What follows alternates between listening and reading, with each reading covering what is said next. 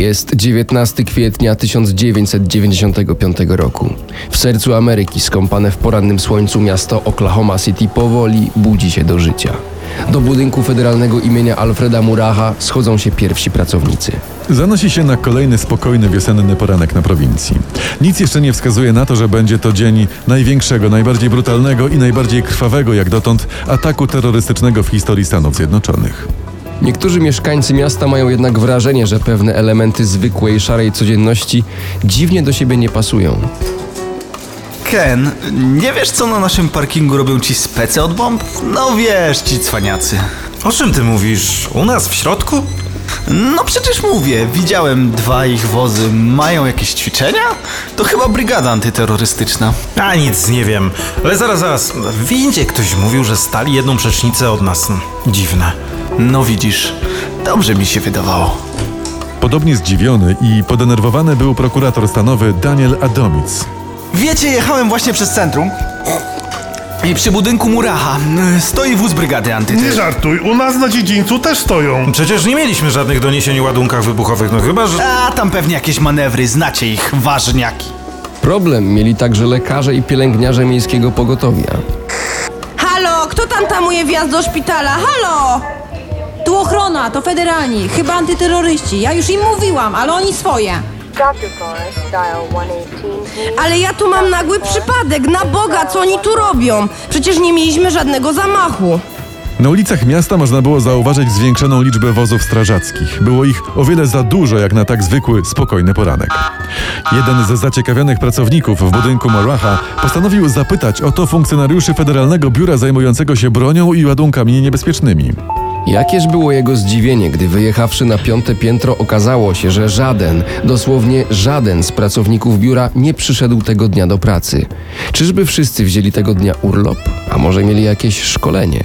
Przecież nie jest rzeczą normalną, by federalne biuro o tej porze było zupełnie puste.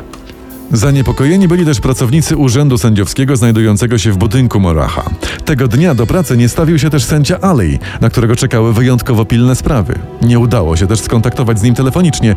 Dlaczego sędzia Ali tak po prostu nikogo nie informując nie przyszedł tego poranka do swojego biura? Około godziny 8 rano na parking przed budynkiem Maraha wjechała duża ciężarówka firmy Ryder. Miała pewne kłopoty z zaparkowaniem. Nikt jednak nie zwrócił na to uwagi. Takie dostawcze auta parkowały tam codziennie. Z szoferki wyszedł młody, niespełna 30-letni mężczyzna. The car bomb was detonated at about 9 this morning, Oklahoma City time. Just as the more than 500 Równo dwie minuty po dziewiątej wydarzył się największy dramat ówczesnej Ameryki. Naszpikowane środkami wybuchowymi ciężarowe auto eksplodowało. Jedna trzecia federalnego budynku imienia Alfreda Maraha przestała istnieć. Podszedłem do szybu windy, czekaliśmy aż przyjedzie i nagle usłyszeliśmy potężny huk. Wszystko stało się czarne, wszystko na nas leciało, wszędzie był dym, nie mogliśmy oddychać. Szyby wyleciały w całym centrum miasta. Siła wybuchu była odczuwalna blisko 30 km od miejsca tragedii. Na miejscu zginęło 168 osób, ponad 500 zostało rannych, a blisko 1000 odniosło obrażenia.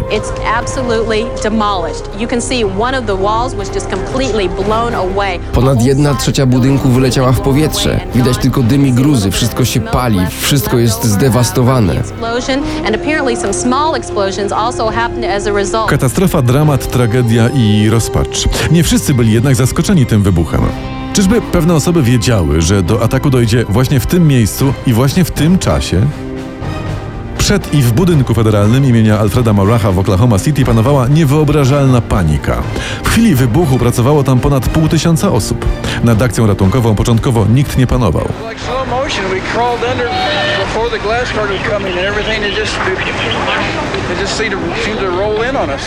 To, było jak na zwolnionym filmie. Zaczęliśmy się chować, kiedy spadały szyby.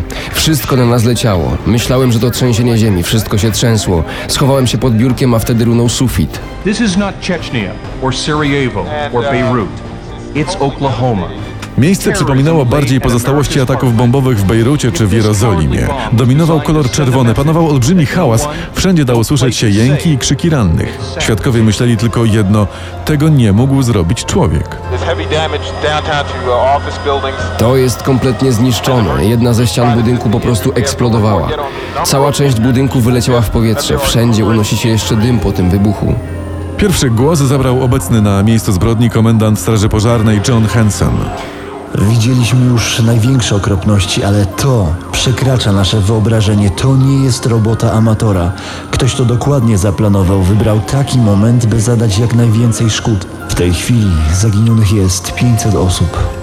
Bardzo szybko zareagował prezydent Bill Clinton. Bombing in Oklahoma City was an attack on innocent children and defenseless citizens. Zamach w Oklahoma City to atak na niewinne dzieci i bezbronnych obywateli. To akt tchórzostwa i akt zła. Stany Zjednoczone nie będą tego tolerować i ja osobiście nie pozwolę, by obywatele Stanów Zjednoczonych byli zastraszeni przez tchórzostwo i zło.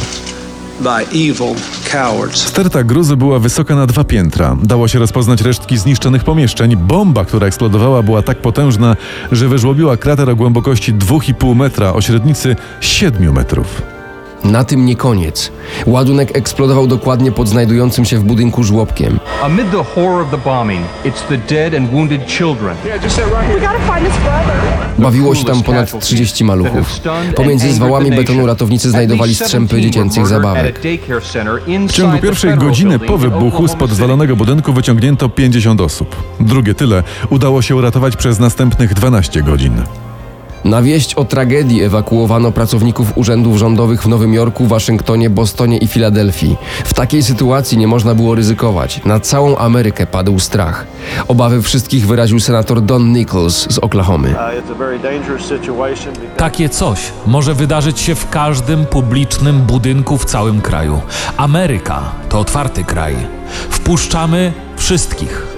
Jeśli ktoś chce zaatakować, to nie jest to trudne. Dwie godziny po fatalnym wybuchu dwóch strażaków przeszukujących gruzy natrafiło na dziwny przedmiot. Możesz tu podejść? Steve! Słyszysz? Coś tu nie gra! No nie. To, to drugi ładunek, kapitanie, tu jest druga bomba! Bomba! Uciekać szybko! Akcja ratunkowa została przerwana na półtorej godziny. W tym czasie można było uratować wiele osób. Niestety trzeba było zneutralizować kolejny ładunek. Alarm okazał się jednak fałszywy. Stracono jednak cenne minuty. Mieliśmy już prawie na rękach przysypane osoby, ale musieliśmy je zostawić, powiedział jeden z ratowników. Powoli zaczęto sobie zadawać pytanie, kto dokonał tej haniebnej zbrodni. Wkrótce policja stanowo zatrzymała na autostradzie zbyt szybko pędzącego kierowcę. Niepokój funkcjonariuszy wzbudził fakt, że auto jechało bez rejestracji. Zupełnie przypadkowo udało się ująć sprawcę tragedii, Timothy'ego McVeigh. Timothy McVeigh, age 27,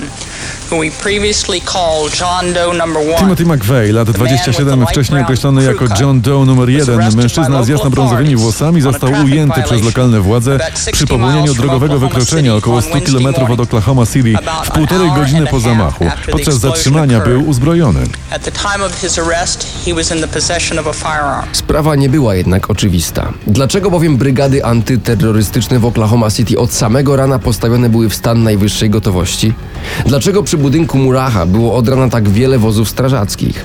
Dlaczego pracownicy Federalnego Biura do Spraw Broni i Ładunków Wybuchowych nie przyszli tego dnia do pracy? Co wiedział sędzia Alej, który celowo nie przyszedł tego dnia do biura? Wszystko wskazuje na to, że służby rządowe wiedziały wcześniej o zamachu. Dlaczego nikt nie zareagował? Dlaczego FBI pozwoliła, by doszło do tej tragedii?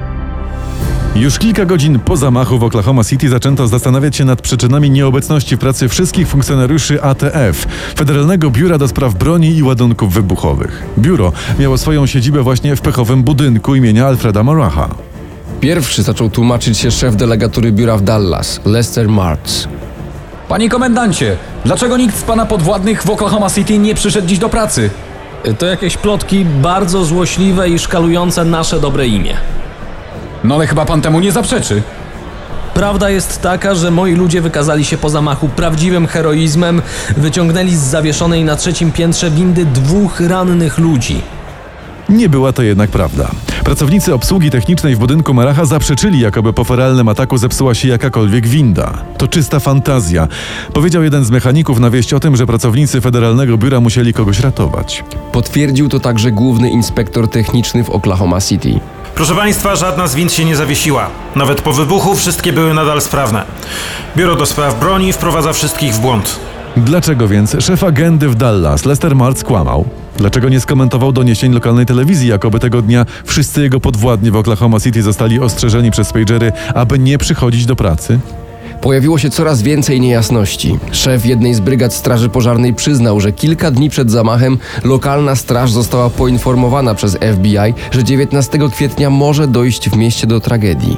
Wystarczyło przesłuchać tylko kasety z rozmowami telefonicznymi nagranymi w budynku straży. W dziwny jednak sposób, zaledwie kilka dni po ataku taśmy te zaginęły. Niepokojąco wyglądała także sprawa sędziego Aleja. Zawsze sumienny, tego dnia nie pojawił się w urzędzie, który mieścił się właśnie w budynku Muracha. Już dzień później udzielił bardzo tajemniczego wywiadu. No to chyba miał pan wczoraj szczęście. Pana współpracownikom go zabrakło. No cóż, od jakiegoś czasu pojawiały się pewne informacje. Jakie informacje? O czym pan mówi? Mm, tak, y, po prostu powinniśmy byli być bardziej uważni. Pół roku później w procesie przeciwko autorowi zamachu Timotejowi McVeighowi ustalono, że sędzia Alley na kilka dni przed wybuchem był ostrzegany przed niebezpieczeństwem terrorystycznego ataku. Kto więc wiedział o planowanej tragedii? Kilka tygodni przed zamachem Federalne Biuro Pościgowe opublikowało komunikat. Według naszych informacji terroryści planują ataki na budynki rządowe w środkowych Stanach. Celem zamachowców będzie zranienie jak największej liczby ludzi i ściągnięcie międzynarodowego zainteresowania. Na 10 dni przed katastrofą do Departamentu Sprawiedliwości we Waszyngtonie zgłosił się tajemniczy informator. Podał bardzo dokładne dane dotyczące planowanego gdzieś w centralnych Stanach zamachu. Zeznania tego człowieka nie zostały jednak uznane za wiarygodne. Jest to o tyle dziwne, że zaledwie rok wcześniej temu samemu informatorowi przyznano gwarancję nietykalności w związku z innym zamachem. Skąd więc taka radykalna zmiana stanowiska urzędników Departamentu Sprawiedliwości? Na tym nie koniec. Już wkrótce pojawiły się kolejne tropy wskazujące na to, że niektóre agendy federalne miały informacje o planowanym ataku w Oklahoma City. Co więcej, pojawił się nawet zarzut, że zamach nie był tylko dziełem jednego szaleńca. Widzi pan, takich szkód nie mógł wyrządzić tylko jeden ładunek, tym bardziej umieszczony w ciężarówce. Ale było w niej ponad 2,5 tony materiału wybuchowego? To za mało. Zniszczone zostały podpory, które nie powinny paść, a te, które powinny, nadal stoją. To dziwne, wiem co mówię. Generał Benton Partin najwyraźniej wiedział, co mówi. Był w końcu jednym z najwybitniejszych amerykańskich ekspertów od spraw technologii wybuchowych. Od samego początku sprawa zamachu w Oklahoma City wzbudzała jego podejrzenia. Zdaniem generała, aby zniszczyć jedną trzecią budynku Moracha, nie wystarczył tylko jeden ładunek. W środku musiały znajdować się jeszcze co najmniej cztery bomby. Zniszczone bowiem zostały podpory od A2 do A8 i tylko jedna podpora B3. Tymczasem ciężarówka stała na wysokości podpory A4, a podpora B4 została nietknięta. Podpora B4 była o wiele bardziej narażona na siłę wybuchu niż podpora B3. Jednak to właśnie B3 runęła. Natomiast podpory A mogły znieść ciśnienia zdecydowanie większe niż to stworzone siłą wybuchu. Dlaczego więc nie wytrzymały? Dlaczego runęły, skoro siła wybuchu była na nie o wiele za słaba? To nie wszystko. Jeśli by przyjąć wersję jednej bomby w ciężarówce, to dlaczego pozostała część budynku została praktycznie nietknięta? Dlaczego tak silny wybuch miałby się po prostu zatrzymać w jednym miejscu? Zaraz po ataku wielu architektów i inżynierów twierdziło, że budynek Muracha warto odbudować, bo to, co pozostało, jest w bardzo dobrym stanie. Stało się jednak inaczej. W miesiąc po tragedii zburzono nietkniętą część. Do tego celu użyto zaledwie 70 kg materiałów wybuchowych. Tymczasem feralna ciężarówka naszpikowana była ponad dwoma tonami ładunku. Po co, skoro i tak nie mogła poważnie uszkodzić budynku? Wersje kilku bomb potwierdzają też inne źródła. Według Centrum Sejsmologicznego w Oklahoma City dwie minuty po dziewiątej pechowego poranka zanotowano dwa wstrząsy, a nie tylko jeden. Zdanie generała Portina podzielił także światowej sławy fizyk profesor Samuel Cohen. To by było wbrew prawom natury, żeby taka ciężarówka spowodowała takie szkody. To po prostu niemożliwe. Bez względu na to, ile było w niej ładunku, no. Wewnątrz budynku musiało coś eksplodować, no musiało. Potwierdzają to także zeznania dwóch świadków biorących udział w akcji ratunkowej. Już to tłumaczyłam tyle razy. Kilka godzin po tragedii widziałyśmy, jak jacyś spece wynoszą detonatory i jakieś kable. No i potem słyszałyśmy, jak jeden z agentów podał przez telefon, że znalazł jeden niewypał. Już wtedy pomyślałyśmy, że to dziwne. Odtajnione podczas procesu policyjne nagrania wskazują, że po zamachu znaleziono w budynku Muracha jeszcze kilka ładunków. Zdaniem specjalistów z Pentagonu były to bardzo skomplikowane i bardzo dobrze przygotowane bomby. Nie mogły być dziełem jednego tylko Timothy'ego McVeigha. Jakby tego było mało, niektórzy świadkowie widzieli w budynku na parę dni przed zamachem kilku mężczyzn z kablami i dziwnymi urządzeniami oraz planami korytarzy. Już po ataku nie udało się niestety ustalić, kim byli owi mężczyźni i co robili w budynku Kto więc tak naprawdę stoi za najkrwawszym i najbrutalniejszym aktem terroryzmu w historii ówczesnych Stanów Zjednoczonych? Czy Timothy McVeigh rzeczywiście działał sam? Czy, co wydaje się nie do pomyślenia, agenci federalni w jakiś sposób przyczynili się do zorganizowania tragedii? Zamach w Oklahoma City zrodził wiele niejasności i tajemnic. Największe z nich dotyczą roli i stanowiska FBI w całej sprawie. W roku 93 grupa islamskich fundamentalistów podłożyła bombę pod nowojorskie World Trade Center. Sześć osób zginęło, a około tysiąca zostało rannych. Dokumenty Federalnego Biura Śledczego potwierdzają, że agenci otrzymywali informacje o planowanym ataku. Co więcej, FBI miała nawet swojego informatora w grupie przygotowującej zamach. Dlaczego biuro nie potrafiło zapobiec tragedii? Na pierwszej stronie dziennika New York Times z października 1993 roku znalazły się bardzo ostre słowa. Nasze służby wiedziały o ataku i wiedziały, że celem jest World Trade Center. Sprawa zamachu w Oklahoma City wyglądała bardzo podobnie. Podczas procesu przeciwko głównemu oskarżonemu Timothy'emu McVeighowi zeznawali także pracownicy FBI. Czy mógłby pan bliżej wyjaśnić, o jakich doniesieniach pan mówi? Nasze biuro już od kilku miesięcy czekało na podobny zamach. Jak to czekało? Czy pana przełożeni o tym wiedzieli? No, o tym nie mogę powiedzieć. Pan sobie chyba nie zdaje sprawy z powagi sytuacji. To jest sąd, a pan składa zeznania pod przysięgą, rozumie pan? Rozumiem, ale odmawiam odpowiedzi. Odmawiam. Czy FBI nie mogło zapobiec tragedii, czy może nie chciało zapobiec? Pewne fakty zdają się świadczyć o tym, że agenci utrudniali prowadzenie śledztwa po zamachu. Największym szokiem okazały się zeznania doktora Fryderyka Whitehursta, czołowego chemika i kryminalisty w laboratoriach FBI. Decydenci nie mówią prawdy. Naszym technikom nakazano spreparowanie dowodów. Prawdziwe dowody z Oklahomy w ogóle, w ogóle nie potwierdzają oficjalnej wersji zdarzeń. W takiej atmosferze nie da się pracować. Słowa te spowodowały lawinę oskarżeń pod adresem Federalnego Biura Śledczego oraz Departamentu Sprawiedliwości. Zarzutów doktora Whitehursta jednak nie zweryfikowano. FBI od samego początku twierdziło, że za zamachem w Oklahoma City stoją radykalne prawicowe milicje. Członkiem takiej formacji był bowiem główny oskarżony Timothy McVeigh. Jednak żadna z takich amerykańskich grup nie przyznała się do zamachu. Co więcej, prawicowe milicje podczas śledztwa i procesu współpracowały z organami ścigania. Jedynym źródłem, które utrzymuje, że za atakiem stoją radykalne bojówki, jest tylko FBI. Agenci biura twierdzą, że w budynku Maracha znajdowały się dokumenty dotyczące głośnej sprawy rządowego ataku na sektę Davidian w Waco i to one miały być motywem zamachu. Jeśli tak było naprawdę, to dlaczego los tych materiałów po wybuchu jest nieznany? Stanowisko Federalnego Biura Śledczego pozostaje więc niejasne. Od zamachu minęło ponad 20 lat, a prawda o wydarzeniach z Oklahoma City jest wciąż nieznana. Ten zbrodniczy akt pokazuje, że nasze prawo jest zbyt liberalne. Dostęp do broni jest niewyobrażalnie łatwy. Teraz, po tym co się stało, konieczne są zmiany. Zgłosiliśmy już stosowne postulaty. Zaledwie kilka dni po zamachu do kongresu wpłynął projekt ustawy ograniczającej prawo do posiadania broni. Pojawiły się propozycje, by wyposażyć FBI w dodatkowe, daleko idące uprawnienia. Zaskakujący jest tutaj pośpiech. Według dziennika The Washington Post dokumenty te zostały wydrukowane przed zamachem w Oklahoma City. Czy ktoś we Waszyngtonie wiedział, że dojdzie do ataku terrorystycznego? A może ten ktoś na ten zamach nawet liczył? Przygotowanie projektu ustawy zajmuje zwykle długie miesiące. W tym wypadku wystarczyło zaledwie kilka dni. Niewyjaśniony pozostaje jeszcze jeden fakt. Kilka miesięcy po tragedii prokurator generalny USA pani Janet Reno wysłała do rządu holenderskiego tajny list. Zwracamy się do rządu jej królewskiej mości o wydanie obywatela amerykańskiego Daniela Spiegelmana powiązanego z zamachem w Oklahoma City. Równocześnie żądamy, aby sprawie tej nadać absolutną poufność i nie informować mediów. Kiedy jednak wieści te przeciekły do prasy, amerykańskie władze natychmiast wycofały wniosek ekstradycyjny. Prokuratura Generalna USA odmówiła komentarzy w tej sprawie. Nie wiadomo więc, jaki związek z wybuchem w Oklahoma City miał tajemniczy Daniel Spiegelman. Cały czas jedynym oskarżonym pozostawał Timothy McVeigh. 13 lipca 1997 roku Sąd Okręgowy w Oklahoma City wydał wyrok w jego sprawie. Proszę wstać. Oto werdykt Wysokiego Sądu. Niniejszym uznaje się oskarżonego winnym stawianych mu zarzutów i skazuje na karę śmierci. Tak zamknięto jeden z najdramatyczniejszych rozdziałów ówczesnej amerykańskiej historii. Wyłączną winą za tragedię obarczono 27-letniego mężczyznę. W swym wyroku sąd podkreślił, że jest możliwe, że Timothy McVeigh nie działał sam, lecz dowody na to są zbyt słabe.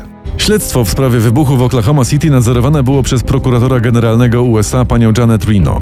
Była ona odpowiedzialna za prawidłowy przebieg dochodzenia, które pomimo wskazania winnego pozostawia jeszcze wiele niejasności. Od zamachu minęło ponad 20 lat. 20 lat prób o wyjaśnienie prawdziwych okoliczności tragedii.